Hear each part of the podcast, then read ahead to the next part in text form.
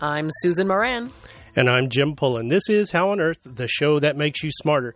Today is Tuesday, November 13th, 2012. Coming up, we discuss the future of wind, solar, and other renewable technology with Clint Wilder, who co wrote the book Clean Tech Nation. And we're going to talk with Dr. Bill Hay about why climate models are underpredicting major changes to the Earth. His new book, Experimenting on a Small Planet, is coming out in December.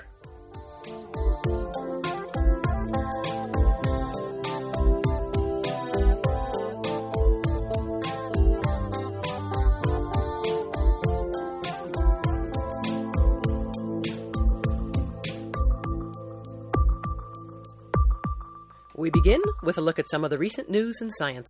The search for ecological and cultural reconstructionist explanations continues for the so called collapse of the classic Maya civilization. US, UK, and European researchers have constructed a proxy record of rainfall that spans the period of monumental building from about 300 to 1000 Christian era. In a cave in southern Belize, researchers cored a stalagmite that was growing through that period. Using the ratio of heavy to light species of oxygen, the researchers were able to estimate the dryness in the cave.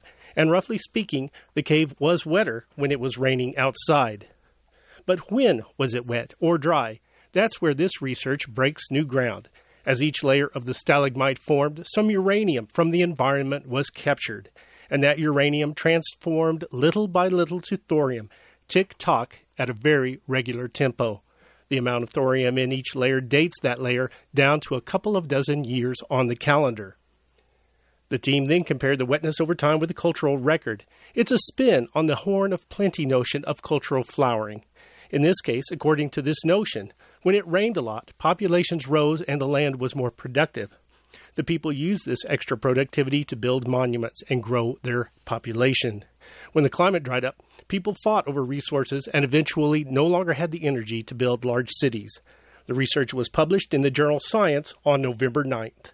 Being alone for a while can help rejuvenate your soul, but being socially isolated for extended periods of time can really take a toll on your psyche and your behavior. New research shows that animals that are socially isolated for prolonged periods make less white matter, or myelin, in the region of the brain that's in charge of complex emotional and cognitive behavior. According to the research, the stress of social isolation disrupts the sequence in which the myelin making cells, or oligodendrocytes, are formed. In the experiment, adult mice, normally really social animals, were isolated for eight weeks to induce a depressive like state. They were then introduced to a novel mouse, one they hadn't seen before. Those who'd been socially isolated didn't show any interest in interacting with the new mouse. Changes in myelin have been seen before in psychiatric disorders, and so called demyelinating disorders also have been connected with depression. In recent research, myelin changes were also seen in very young animals or adolescents responding to environmental changes. The new research reveals for the first time a role for myelin in adult psychiatric disorders. That's according to the team of researchers at the University of Buffalo and Mount Sinai School of Medicine. The study was just published in Nature Neuroscience Online. On the science calendar, tonight fans of Denver's Cafe Scientifique can head to the Wynkoop Brewery in Denver to hear CU health expert Dr. Perot explaining some of the many ways that people can end up being part of the country's growing epidemic of diabetes. What has she discovered so far? Perot says that happens somewhat differently in men compared to women. Yes, fattening foods are a big part of triggering this disease, but she says that sleep deprivation is too, and so is a disruption of the vast microbial community that lives in the human gut and so is a person's exposure to viruses and to a growing number of environmental toxins.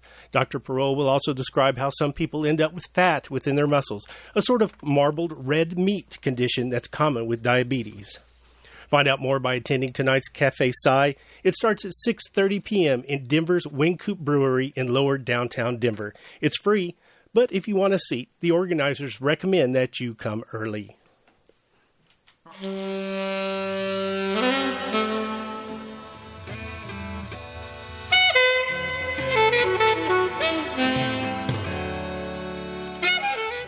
You're listening to How on Earth, the KGNU Science and Technology Show. I'm Susan Moran. If you've had your home energy audited and weatherized in the past few years, or purchased slick solar panels for your roof, you can thank in part President Obama's 2009 stimulus package.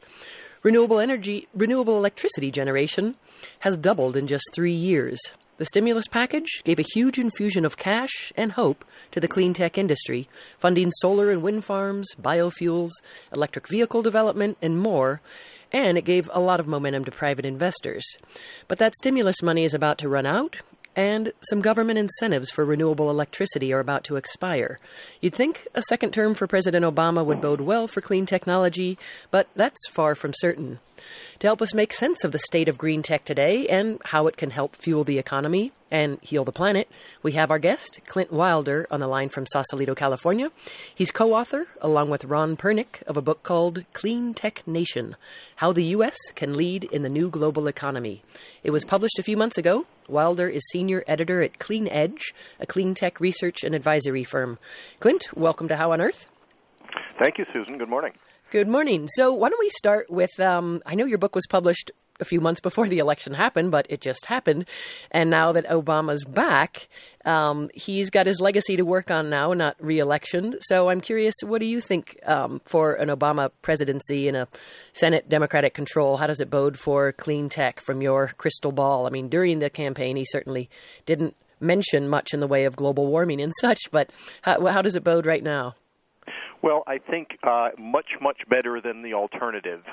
Uh, I think the, the whole industry breathed a huge sigh of relief uh, that Mitt Romney was not elected, based mainly on things that he said during the campaign, really denigrating uh, green energy and, and playing up fossil fuels. Uh, remember, in, in the first debate, that his three-line uh, quote, "I like coal," was very telling. Uh, well, but, but, as you, yeah, go ahead. I mean, Obama has certainly touted clean coal, however yes. one defines it. yes, uh, although I think it's somewhat less in in in the past couple of years uh, than than back when he was campaigning in 08. Um, but I think the uh, we're, we're cautiously optimistic that uh, you talked about uh, now Obama looking to his legacy and I think that that's a really important point.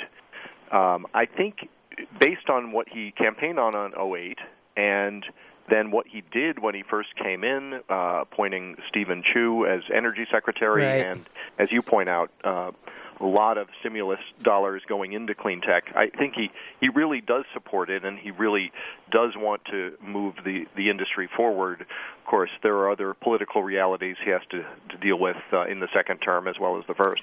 Right. So, so focusing on some of the key forms of renewables. I mean, we have wind now, pretty much the cheapest source of electricity of all in some places anyway, and that seems a huge deal. What is it, five to eight cents a kilowatt hour on average or so? And it seems really great news, but could we have the wind taken out of the sail, so to speak, when at the end of the year we've got this, um, well, the government incentive, the production tax credit, about to expire, and I've seen just flat line projections for 2013 after a really blockbuster few years. What, what, what what's your sense? That's absolutely right. The production tax credit is a critical uh, subsidy for, for the wind industry, and um, and even though it's a lot less than the fossil fuels get, and we can get into that later if you want, but uh, yeah, it, it is due to expire at the end of the year. It has not been renewed. Um, there's going to be a huge push in the lame duck lame duck session to. Uh, to get that renewed. In fact, there's a news conference later this morning in Washington, D.C., uh, with four governors par- participating, including your governor Hickenlooper, mm-hmm. to uh, call on Congress uh, to to extend this. And I, I want to point out this among governors, uh, this has been an absolutely bipartisan issue. Very conservative governors from states like Kansas and Oklahoma. Uh, in fact, Kansas Governor Brownback is one of the one of those speaking today. Uh, have basically opposed the national party and opposed candidate Romney on this. They know that this is this is about jobs and economic development in their states. Right. And um, so just outline briefly for listeners what the production tax credit gives wind, right. wind developers. It, okay. So it's a. Uh, it it adds a couple of uh, cents uh, per kilowatt hour, which really adds up uh, to in, uh, investors in project. And it's production tax credit because they get that once the wind farm begins producing power. Mm-hmm. So, um, and it, it really means the difference between whether projects go forward or not. And as you say, if, if it's not renewed uh, in 2013, the industry will uh, really uh, take take a huge dive.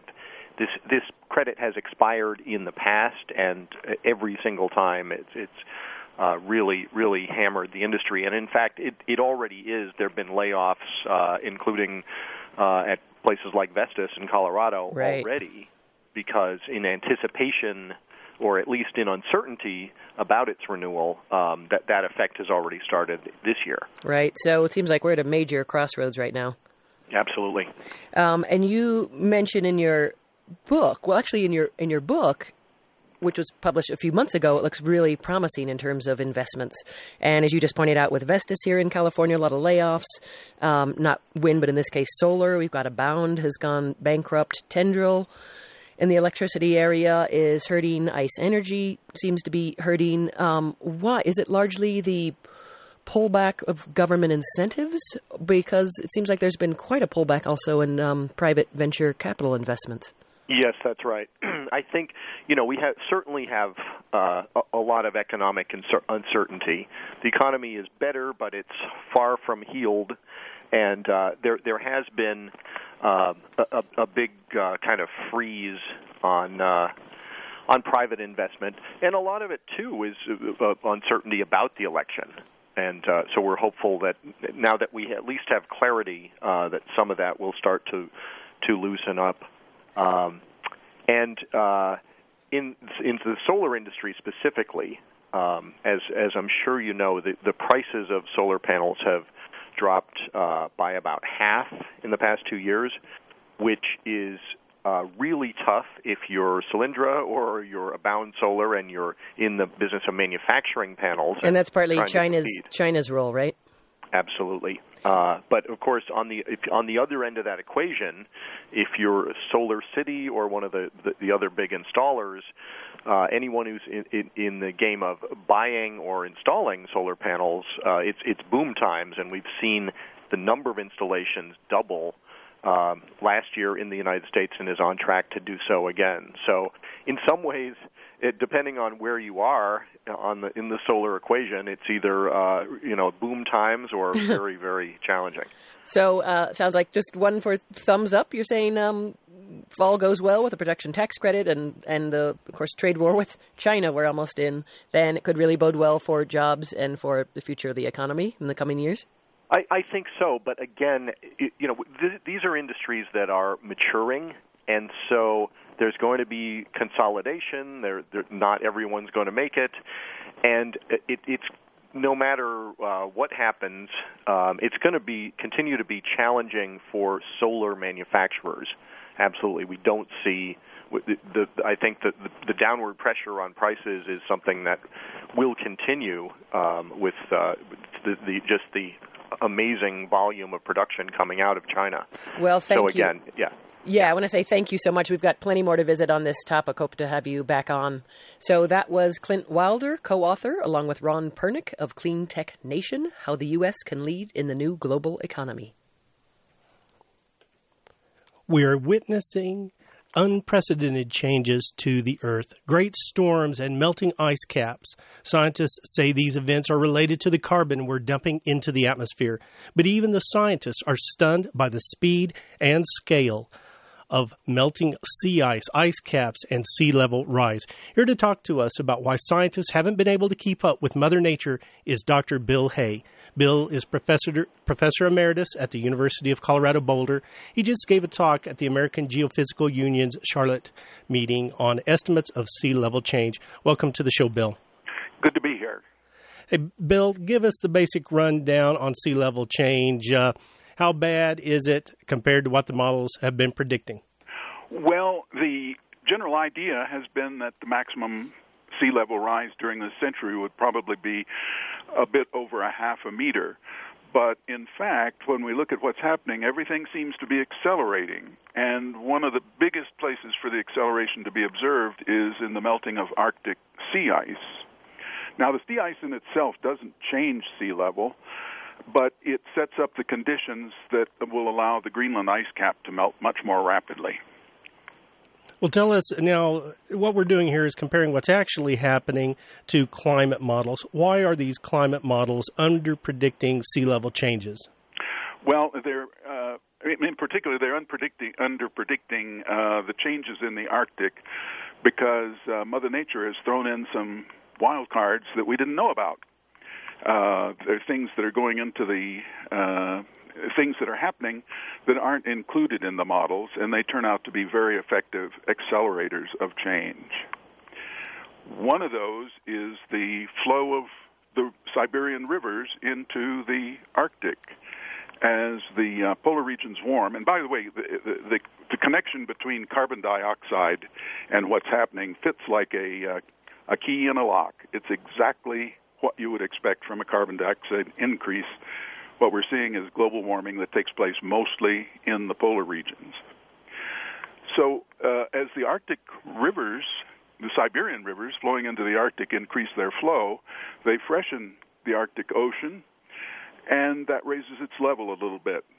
And what happens is that the uh, currents through the Arctic Ocean flush out the sea ice through the East Greenland Current that flows along the east coast of Greenland, of course, and in response to that outflow, there's an inflow along the coast of Norway of the warm saline Norwegian current, bringing more heat into the Arctic.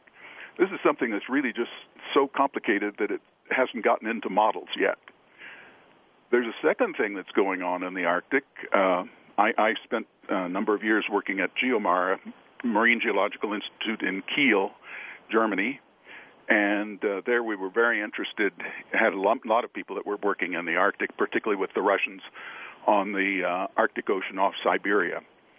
Uh, the um, amount of methane that is trapped in the permafrost is enormous. And that has started to come out on a grand scale in just the last two years. And that's obviously going to increase. Now, that's a very powerful greenhouse gas that's going to add directly to the the heat input into the Arctic. Then we had a third thing that happened just this summer, which was very, very odd. Uh, NASA took some photographs of a giant cyclone over the polar region. Uh, the Arctic has always had a high pressure system. That's an anticyclone because of the high re- reflectivity of the ice. And it's really hard to get rid of that in climate models, even if you turn it to water. That they still want to make a high pressure system over the Arctic for reasons we don't quite understand. But at any rate, um, here with uh, the ice melt only partly underway, we had a cyclonic circulation develop. Now, the high pressure system sends warm, sends cold air out to the south in all directions, protecting the Arctic. Turning that into a low pressure system draws warm air into the Arctic and speeds up the melting. So these are powerful feedback mechanisms that are accelerating greatly what happens in the in the Arctic and will very soon begin to have an effect on Greenland. And when the ice sheets begin to melt in Greenland? Well, um, total melting would raise sea level by about uh, nine, uh, I about, uh, beg your pardon, about seven meters, something like that, which would be uh, something feet. But what we can expect is a, um, a melting of part of that. Now, in the last interglacial, which was 100, about 100,000 years ago, uh, the Greenland ice cap seems to have melted in a few hundred years for reasons we don't understand, and that was without any anthropogenic perturbation. So we know it can happen, and we'll just have to wait and see how fast it goes. Now, there are some real dangers here, right? I mean, our climate models are blind to many processes that are go- going on. What's at stake here? Uh, you know, is is it possible that the Earth is going to change states radically and rapidly? And we have about a couple minutes left. Okay. Well, I think it's going to change state. I, I think for uh, a change of state is something you just can't quite imagine. Most of my work has been on the Cretaceous period, which was uh, from about 145 to 65 million years ago. It was a time when we didn't have ice on the poles, and um, it was very, very different. Uh, one thing that uh, one can expect uh, in the um, relatively near future is to see some instability of the westerly wind systems that bring us our weather here in Colorado and some surprises, weather surprises that we wouldn't expect. Uh, that's likely to happen because of the instability that's developing in the polar region right now, in the Arctic polar region right now.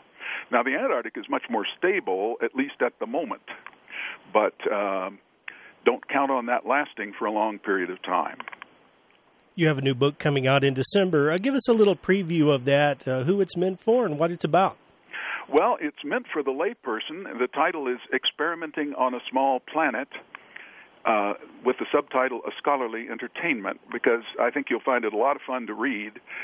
Uh, it actually has uh, everything in it that you need to know about uh, a changing climate. It's written for the layperson, but it includes the introductions to mathematics, physics, chemistry, everything else that's uh, really relevant. Uh, it's uh, published by Springer. It will sell for less than thirty dollars, and it's a thousand pages long. But it's it's a lot of fun to read. Everybody who starts into it starts laughing from time to time. It's uh, it's a um, uh, my attempt to uh, bring this to the public. And to my great surprise, I found out it's not only going to be read by laymen, it's going to be used in graduate courses in meteorology. So uh, uh, it's it will be out uh, early in December, uh, published by Springer. And you can actually, if you just Google the title on the web, you can find out lots more about it. There are a lot of booksellers who are already advertising it. Well, thanks a lot, Bill, for keeping us up to date on why climate models aren't quite catching what's going on with the Earth. We'd like to have you on again in the future. Thanks, thank you so much for talking to us about why climate models are not doing that. Bill's new book is going to be published in December.